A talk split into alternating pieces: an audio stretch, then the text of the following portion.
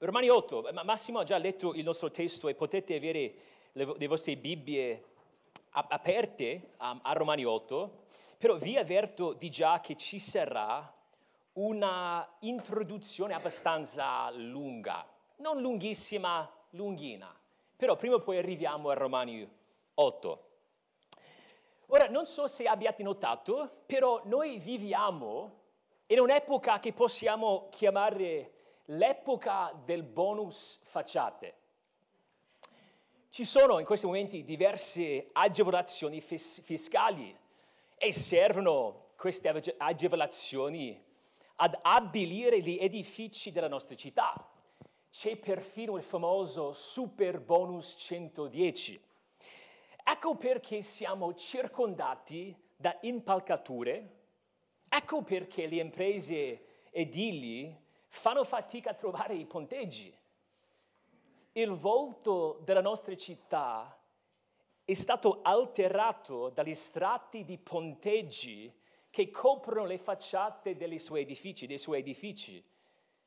L'impalcatura nasconde la facciata dell'edificio, impedisce che si veda chiaramente.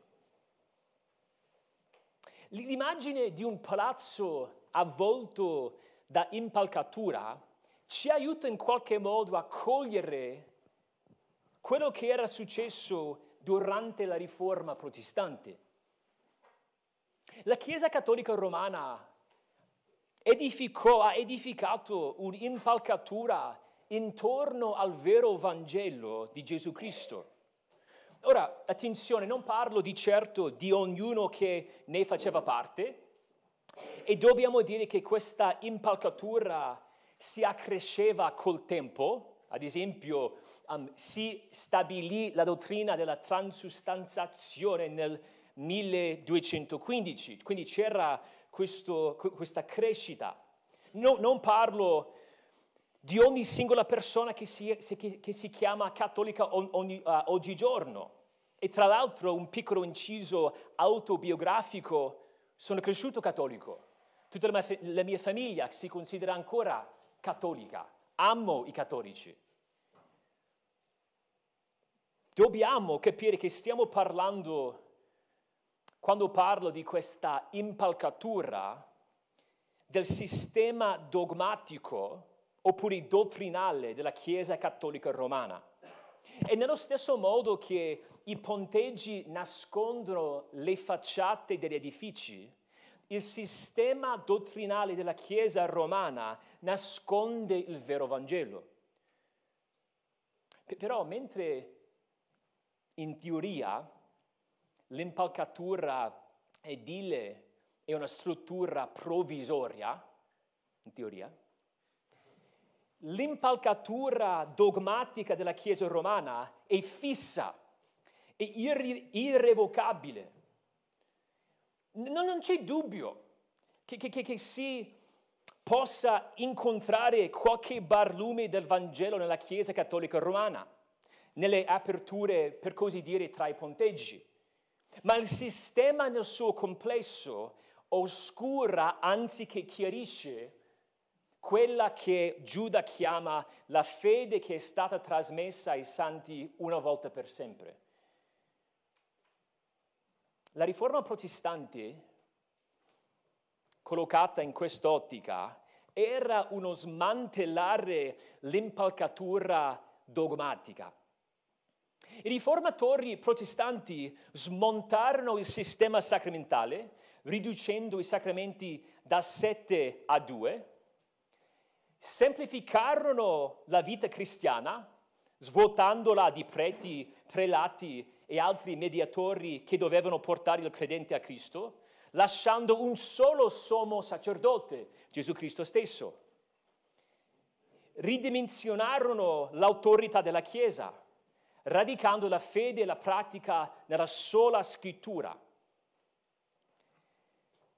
Dobbiamo capire che questa differenza tra edificio con o senza impalcatura non è meramente una questione estetica, è una questione di sostanza sostanziale. E se vogliamo arrivare a capire questa differenza, forse il modo più facile è di parlare della certezza della salvezza, la dottrina della certezza della salvezza.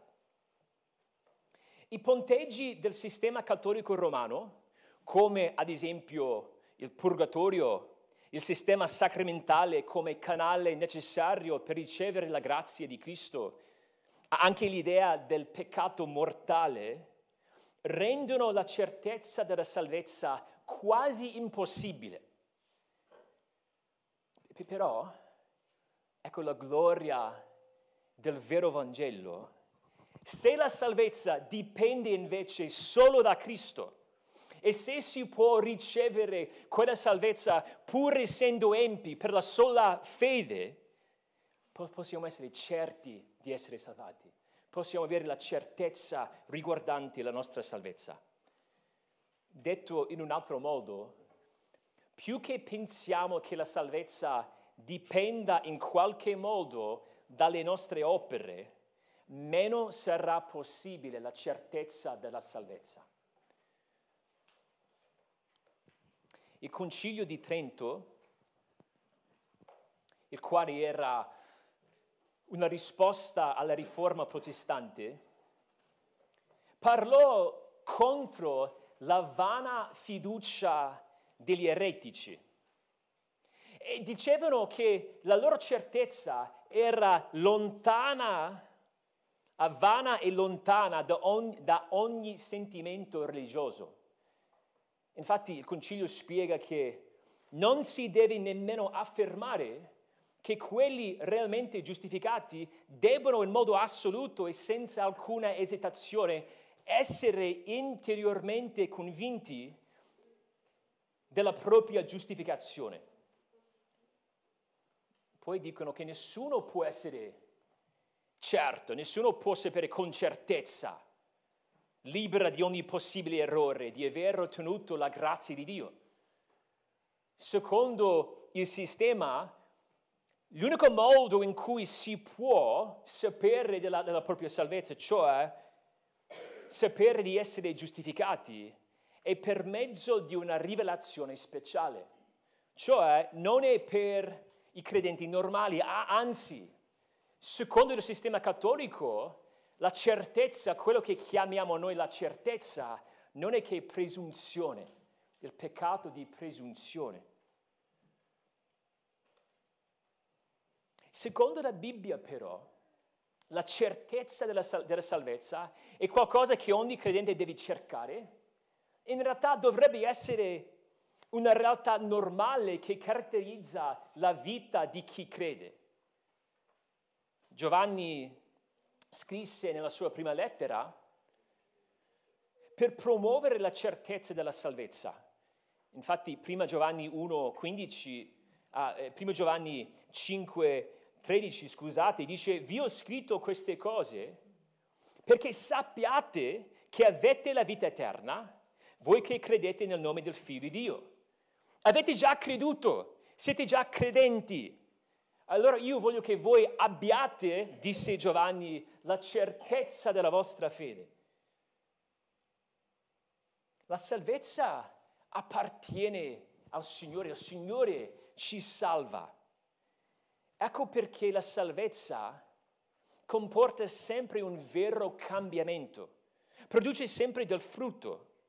Giovanni in quella prima lettera parla del frutto che dovrebbe caratterizzare la vita di un vero credente. Giacomo 2 parla di una viva fede, una fede che si concretizza. Però dobbiamo fare attenzione. Vedendo il frutto della salvezza nella nostra vita, le buone opere che non contribuiscono alla mia salvezza, ne sono il frutto, dovrebbero incoraggiarmi però la mia certezza in fin dei conti non si radica in ciò che faccio io.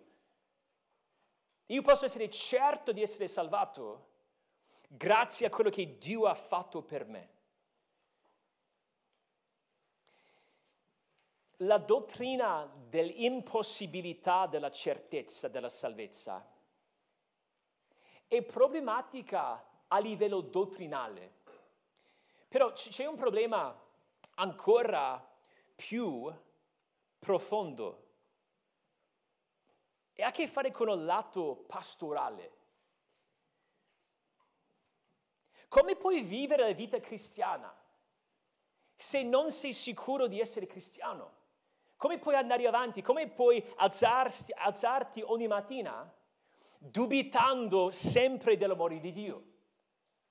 Anche per chi ha la certezza ci sono dubbi, ci possono, essere, ci possono essere dei dubbi, però se mi dico non posso sapere con certezza se Dio mi abbia salvato o meno, se ogni giorno devo vivere sotto il peso del fatto che non so se Dio mi ami veramente, come si può andare avanti? È un problema pastorale.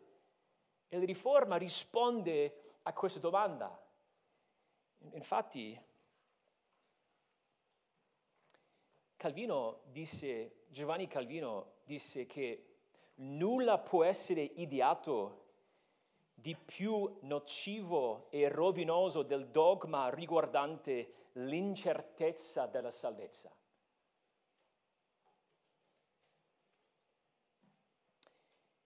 Il Catechismo di Heidelberg, scritto nel 1563, elabora la dottrina riformata. È un catechismo quindi ci sono domande e risposte, è una cosa che abbiamo citato di tanto in tanto in questa chiesa, però questo è proprio l'inizio. E l'inizio di questo catechismo, che di nuovo elabora la dottrina della riforma, parla della certezza della salvezza, anzi possiamo dire che parla della centralità della certezza della salvezza. Domanda, prima domanda, qual è il tuo unico conforto in vita e a morte? risposta che io, con il corpo e con l'anima, sia in vita sia in morte, non sono mio, ma appartengo al mio fedele Salvatore Gesù Cristo, il quale con il suo prezioso sangue ha dato piena soddisfazione per tutti i miei peccati. Mi ha liberato da ogni potere del diavolo e mi preserva così che, senza la volontà del Padre mio che è nei cieli, neppure un capello possa cadermi dal capo. Così, ah, sì, così che tutte le cose debbono cooperare per la mia salvezza. Pertanto, per mezzo del suo Santo Spirito, Egli mi assicura anche della vita eterna e mi rende di cuore volenteroso e pronto da ora innanzi a vivere per Lui. Il vero credente per lo Spirito di Dio che dimora in lui, può dire non sono mio, ma appartengo al mio fedele Salvatore Gesù Cristo. Il vero credente può affermare Romani 8.1. Non c'è più condanna, non c'è più nessuna condanna per quelli che sono in Gesù Cristo. Il vero credente ha ricevuto lo Spirito, se guardate Romani 8, 15, 16. Abbiamo lo Spirito di adozione. Allora possiamo, se siamo in Cristo, gridare Abba Padre. E lo Spirito stesso attesta insieme con il nostro Spirito che siamo figli di Dio. Poi leggiamo in Romani 8, 30 che, che la salvezza è fatta di una catena d'oro infrangibile. Dio agisce, Dio predestina, Dio chiama, Dio predestina, Dio chiama, Dio giustifica, Dio glorifica. E arriviamo alla fine di Romani 8 e ci imbattiamo in quello che possiamo chiamare un canto della certezza della salvezza. E queste parole alla fine di Romani 8 se siamo in Cristo sono le nostre parole, sono le parole che devono essere nelle nostre bocche. Non sono soltanto per i santi credenti speciali. Se tu sei in Cristo, se tu hai abbracciato il Vangelo, se ti sei rifugiato nella salvezza in Cristo e in Lui soltanto, so, queste sono le tue parole. Romani 8, 31 incomincia così. Che diremo dunque riguardo a queste cose? Ed è probabile che Paolo abbia in mente tutto um, il corpo dell'epistola fino a questo punto. Come si può rispondere, sta dicendo, all'opera di Dio nella salvezza che è nostra per mezzo della fede? Come possiamo rispondere al fatto che, essendo giustificati da Dio, Romani 5.1, abbiamo pace con Dio? Ed ecco di nuovo Romani 8.31 la risposta iniziale. E risponde inizialmente con una domanda retorica. Se Dio è per noi, chi sarà contro di noi? La risposta nessuno, N- nulla. E il punto non è che non ci siano persone contro di noi. Il punto non è che non ci siano potenze contro di noi, perché ci sono. Il punto è che se Dio è per noi, se Dio è dalla nostra parte, non esiste una forza che possa vincerci. Nulla può disfare quello che Dio ha fatto. L'ira di Dio era contro di noi nella nostra ribellione. Romani 1, 18, il passaggio seguente ne parla. Era contro di noi, ma ora Dio è per noi in Cristo. E se vogliamo capire perché possiamo avere la certezza della salvezza, tutto parte da quella frase Dio è per noi. No, non posso perdere la mia salvezza perché Dio è per me. Non posso togliermi dalla mano di Dio, nessuno può allontanarmi dal Signore perché Dio è per me. E tutto il resto del nostro testo espone come Dio è per noi. E si trovano tre spiegazioni e li vorremmo chiamare pilastri o fondamenti della nostra certezza. Ecco il primo. Il primo fondamento è, è un dono inesauribile. Nei versetti 20, 31 32 vediamo un dono inesauribile. La nostra salvezza è un dono gratuito. Infatti è per grazia che siamo stati salvati, Efesini 2, 8. Ora, sappiamo tutti che un salario è diverso da un dono in quanto un salario dipende dal tuo operare. Un dono non lo si, non lo si può meritare, non lo si può guadagnare. Il Padre ci ha dato un, un dono, ci ha donato suo unico figlio. No, non ha risparmiato, non l'ha trattenuto, ma, l'ha dato volontariamente e gioiosamente per tutti noi. Gesù Cristo, Romani 4, 25, è stato dato a causa delle nostre offese ed è stato risuscitato per la nostra giustificazione. È stato da- dato a causa delle nostre offese. Il linguaggio di non risparmiare. Richiama Genesi 22,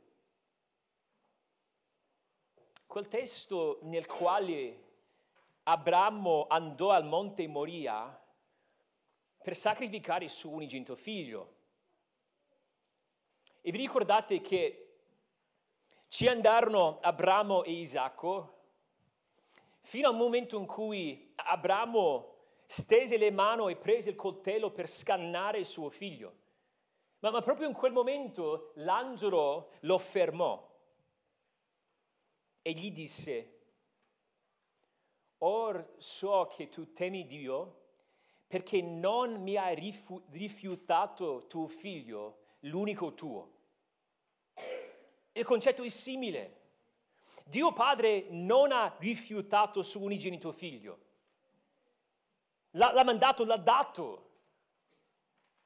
Ogni dono perfetto viene dall'alto e discende dal Padre degli astri luminosi. Ma l'incarnazione e la crocifissione, la risurrezione, la vita del Figlio di Dio è il suo dono per eccellenza. Il Padre ha riversato su, sull'unigenito suo figlio tutta la potenza della sua ira contro il nostro peccato. Lutero disse che i pronomi sono importanti, in qualche modo i, i pronomi contengono un mondo di teologia. L'ha, l'ha fatto per tutti noi, ha dato suo figlio per tutti noi se siamo in Cristo. Però l'argomento non si ferma a quel punto. L'argomento nel versetto 32 è un argomento che si chiama a fortiori, cioè si inizia da un concetto più chiaro e avendo stabilito quel concetto che tutti devono abbracciare per vero, tu puoi aggiungere un'altra cosa. esempio, se Dio non ha trattenuto il dono più prezioso, come mai potrebbe non donarci ogni altro dono inferiore? Oppure, se ci ha dato la cosa più importante, se, se non ha esitato a darci la cosa più importante, come mai possiamo pensare che non ci donerà anche ogni altra cosa con Cristo? Avendoci dato la cosa che ama più di ogni altra cosa, il suo diletto figlio, è impensabile che non ci donerà ogni altra cosa in Lui. Il dono della salvezza è inesauribile oppure interminabile. Avete visto quella frase nel versetto 32? Tutte le cose con Lui. In Cristo abbiamo tutto pieno. Efesini 1 ci dice che ci dice che abbiamo ogni benedizione spirituale. Allora, ecco un altro modo per capire quello che Paolo ci sta dicendo. Donandoci Cristo, il Padre ci ha donato tutto. In altre parole, il Padre non salva in parte, il Padre non salva a metà, il Padre salva fino alla fine. Ci, ci dona Cristo, secondo il versetto 29, affinché sia il primogenito tra molti fratelli. Il Signore salva con lo scopo di, di, aggiungere altri fratelli al suo regno affinché noi possiamo glorificare l'unico Salvatore del mondo, Gesù Cristo. Pensa al regalo migliore che tu abbia mai ricevuto. Siamo appena quasi a novembre e già certi figli stanno già parlando di Natale. Pensate al regalo più bello che abbiate mai ricevuto. Un regalo di Natale, un regalo di compleanno. Il regalo interessante perché il regalo ti dice qualcosa su chi te lo dona. Cioè il regalo che ricevo mi dice qualcosa sul donatore. Un regalo è premeroso quando il donatore ti conosce molto bene. Più che mi conosce, più è probabile che il dono sia premeroso. Dobbiamo capire, fratelli e sorelle, che Dio conosce le, le persone a chi dona Cristo perfettamente. Conosce la profondità del nostro peccato. Conosce la complessità delle nostre debolezze, l'enormità del nostro bisogno di incoraggiamento, le prove che ci inondano, le afflizioni che attaccano la nostra fede, i, i dubbi che, che si sollevano contro la nostra fede. Il Padre ci dà in Cristo il regalo perfettamente premeroso, che è in grado di soddisfare ogni nostro bisogno. Questo regalo è in grado di preservarci da ogni caduta. Però dobbiamo vedere un secondo pilastro della certezza della salvezza. Il secondo pilastro della certezza della salvezza è una giustizia immacolata, una giustizia immacolata. E, e, e la vediamo nei versetti 33 e 34. Il credente è certo della sua salvezza perché possiede una giustizia immacolata. Questa giustizia ci è data dal Padre, secondo il versetto 33, sulla base dell'applicazione dell'opera redentrice del Figlio, secondo il versetto 34. Partendo dal versetto 33, vediamo che nessuno può accusarci con successo perché Dio, in questo caso Dio Padre, è colui che ci giustifica. E benché siamo ancora empi, Dio ci dichiara di essere giusti grazie alla giustizia altrui, cioè, cioè grazie alla giustizia di Cristo. Dobbiamo immaginare Dio Padre come il giudice che si siede nell'aula di, di, di tribunale. E come un giudice pronuncia il verdetto. Tutte queste accuse non funzionano perché il giudice perfetto, cioè Dio stesso che è se stesso perfettamente giusto, dichiara il peccatore giusto, lo accetta come giusto, lo tratta come giusto.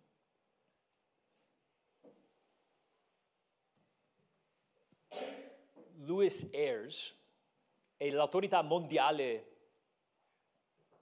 sullo studio di San Agostino forse non lo sapete, però lo è, so che è roba un po' da nerd, però Louis Sayers è l'autorità mondiale sullo studio di Agostino. Una volta ho scritto a questa autorità mondiale sullo studio di Agostino, chiedendogli qualche cosa per quanto riguarda Agostino.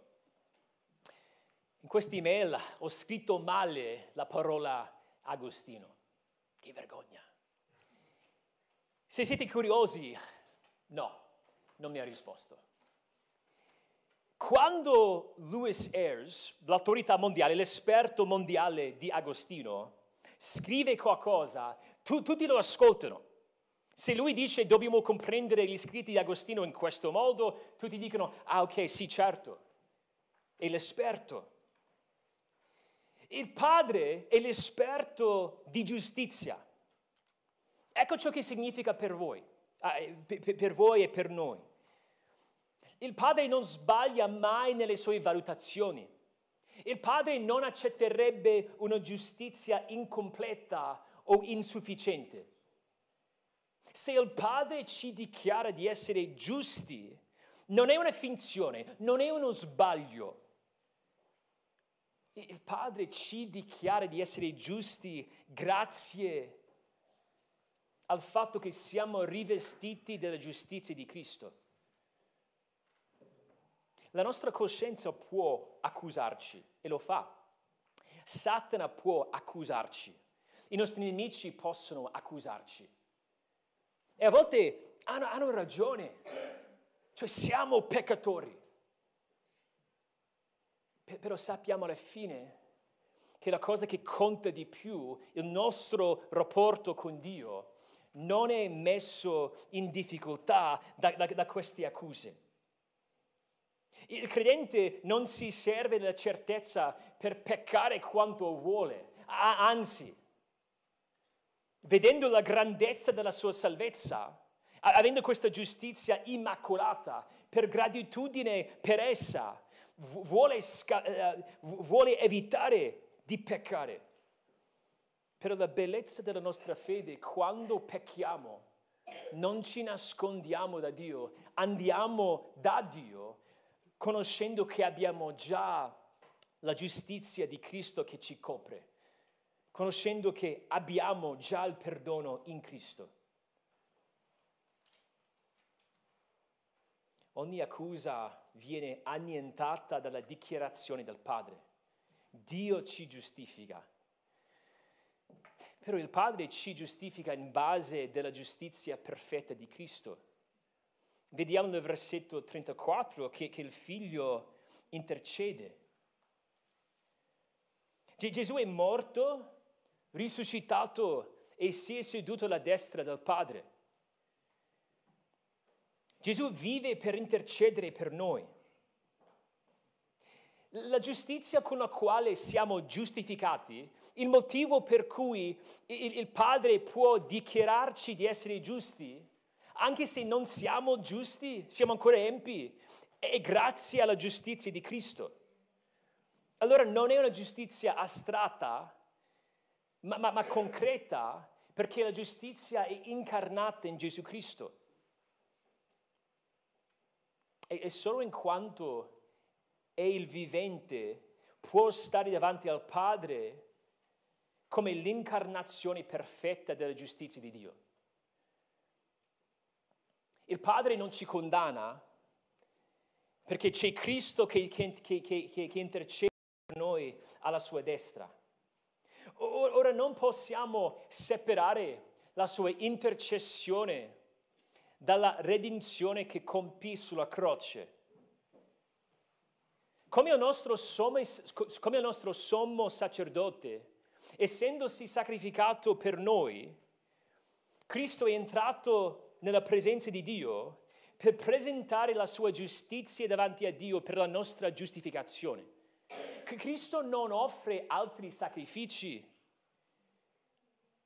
vive per sempre per applicare il suo unico sacrificio per noi al nostro conto per sempre. Possiamo pensarci così. Secondo MacArthur, ogni qualvolta che pecchiamo, Gesù Cristo dice al Padre, metti quello sul mio conto, il mio sacrificio l'ha già pagato. La risurrezione e la sessione del, del, del, del figlio alla destra del padre garantisce la nostra giustificazione. Il motivo per cui nel versetto 31 nessuno può condannarci è proprio perché Cristo ha soddisfatto ogni parte della legge di Dio. La legge non può condannarci, Romani 8.1. Non c'è nessuno che può dire qualcosa contro di noi perché la nostra salvezza non dipende in fin dei conti dalla nostra giustizia, ma dalla sua giustizia.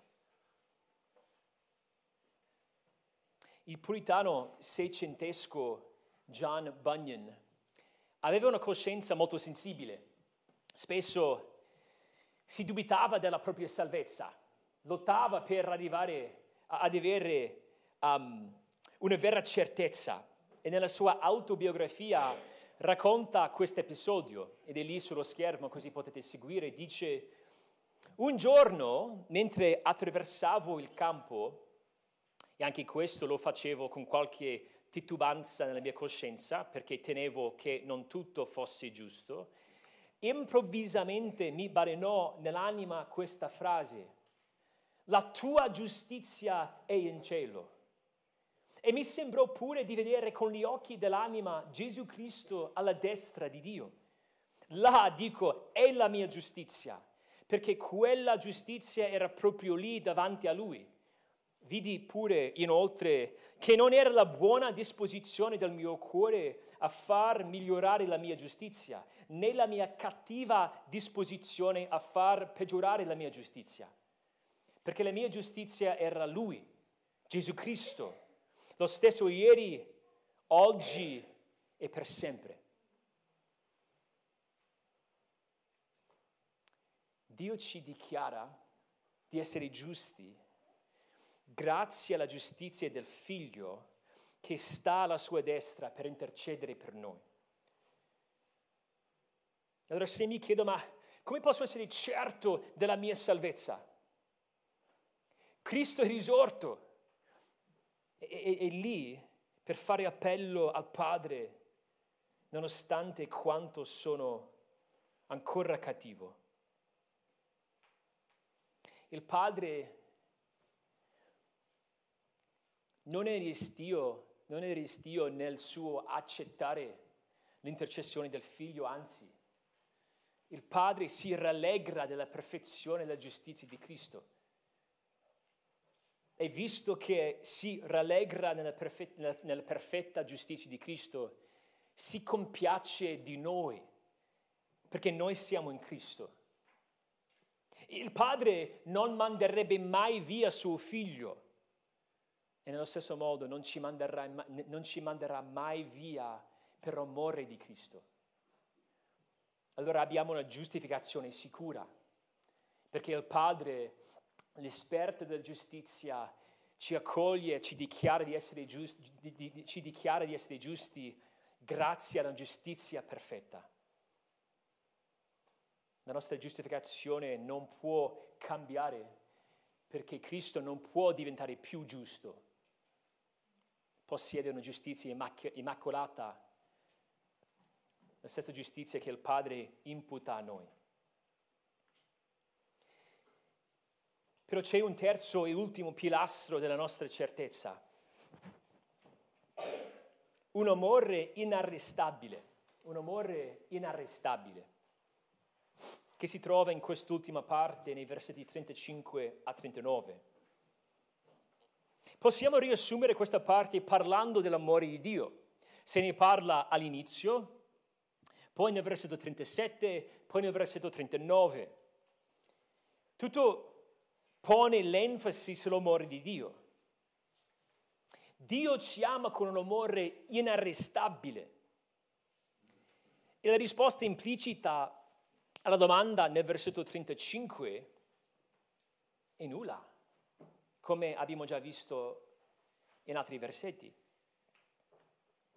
La nostra unione con Cristo è indivisibile, siamo inseparabili, siamo inseparabili. Una volta che lo Spirito ci unisce a Cristo, una volta che sperimentiamo l'amore della salvezza, non c'è niente o nulla che può separarci da Cristo. Le sofferenze di questa vita non possono slegarci da Cristo spiega nel versetto 35. E sappiamo che Paolo non, non, non scrive queste parole come qualcuno che, che fosse distaccato. In realtà soffrì se stesso tante di, di, di, di, le cose, di quelle cose che si trovano su quell'elenco. Aveva sperimentato se stesso diverse delle afflizioni che si trova nel versetto 25. E, e poi spiega che tutte queste cose richiamano, ci ricordano delle parole del salmista, dal Salmo 44. Come è scritto, per amore di te siamo messi a morte tutti, tutto il giorno. Siamo stati considerati come, pec- come pecore da macello. Elenca queste difficoltà perché c'è una tentazione di pensare, ma, ma allora la mia vita è difficile. A volte pensiamo, ma non è quello che avrei immaginato io.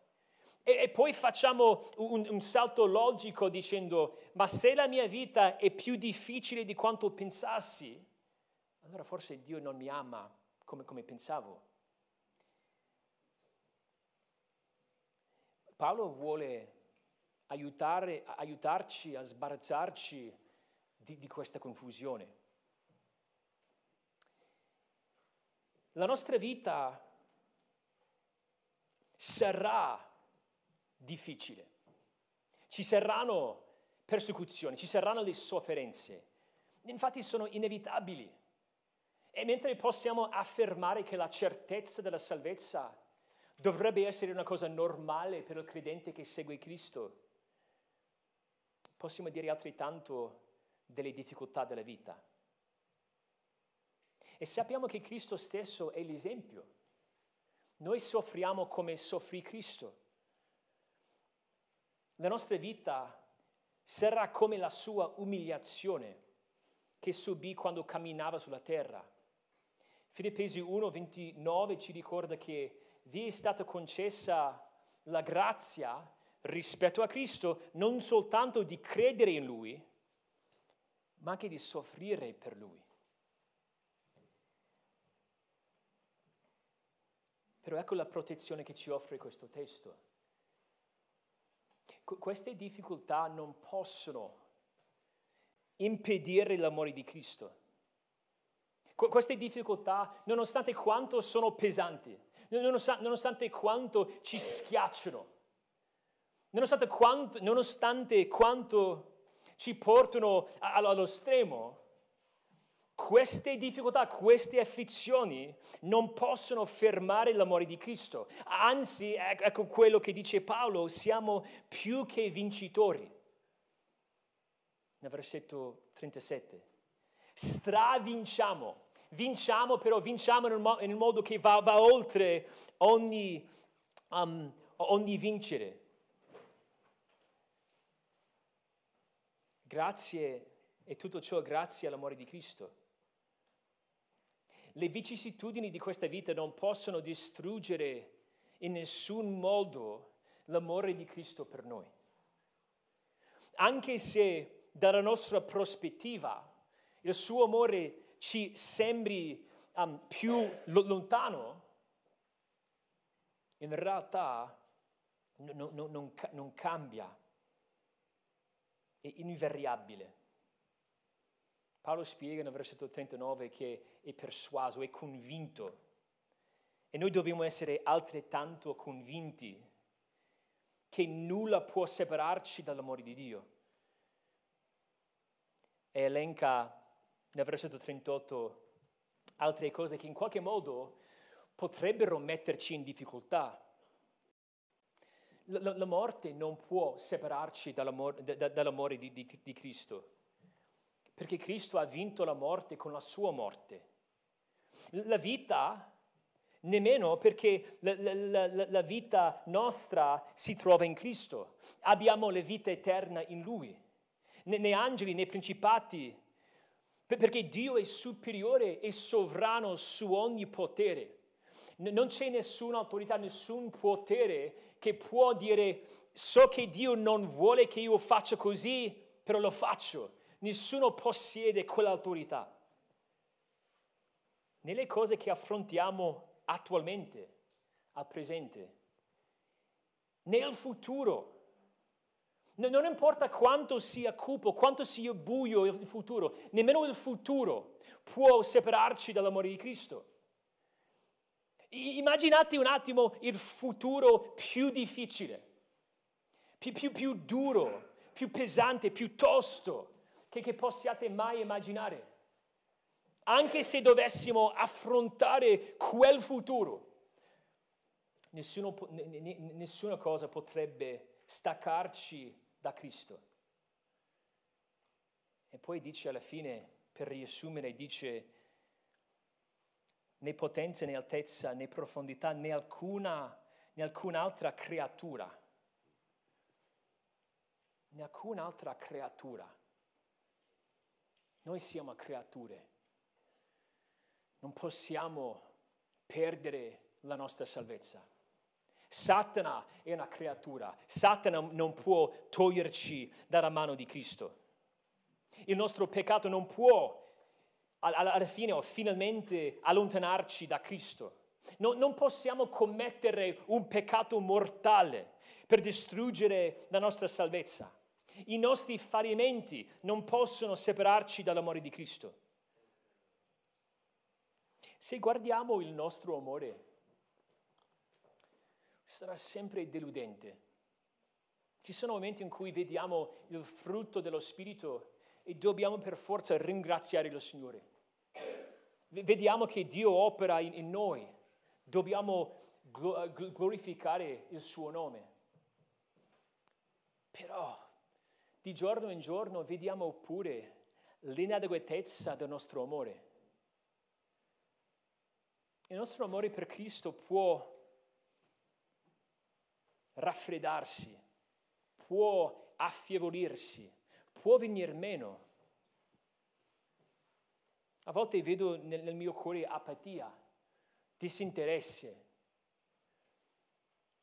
L'amore di Cristo non è come il nostro amore. Il suo amore è instancabile, il suo amore non diminuisce, il suo amore cresce il suo amore è sempre pronto ad aiutarci in ogni momento. Pensate al nostro Salvatore, lavò i piedi dei suoi discepoli, morì per i suoi seguaci che l'avevano appena abbandonato. E poi accolse Pietro dicendogli pace anche se l'aveva tradito poco, poco prima.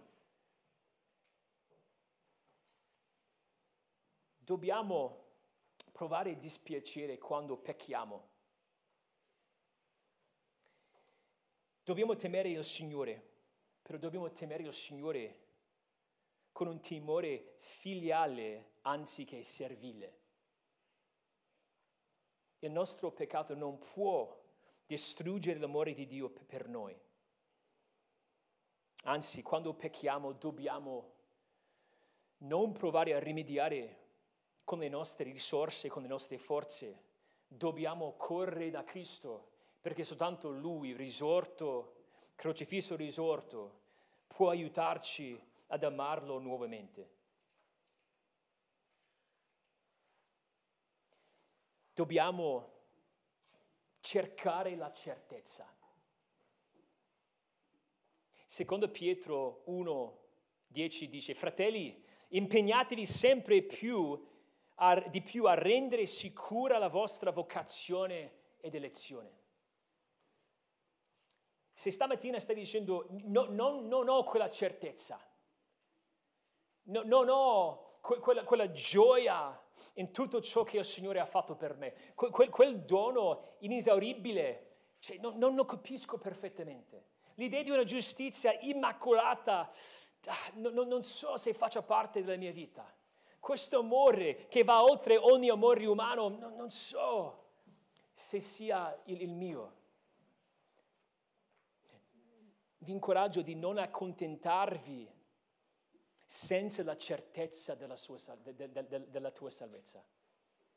Ringraziamo il nostro Signore. Signore, ti ringraziamo per tutto ciò che hai fatto per noi. Ti ringraziamo per la tua parola, per la sua potenza ti ringraziamo per Cristo, per la sua giustizia, per il dono della sua vita, per il suo amore. E ringraziamo, ti ringraziamo per tutte queste cose, nel suo santo nome. Amen.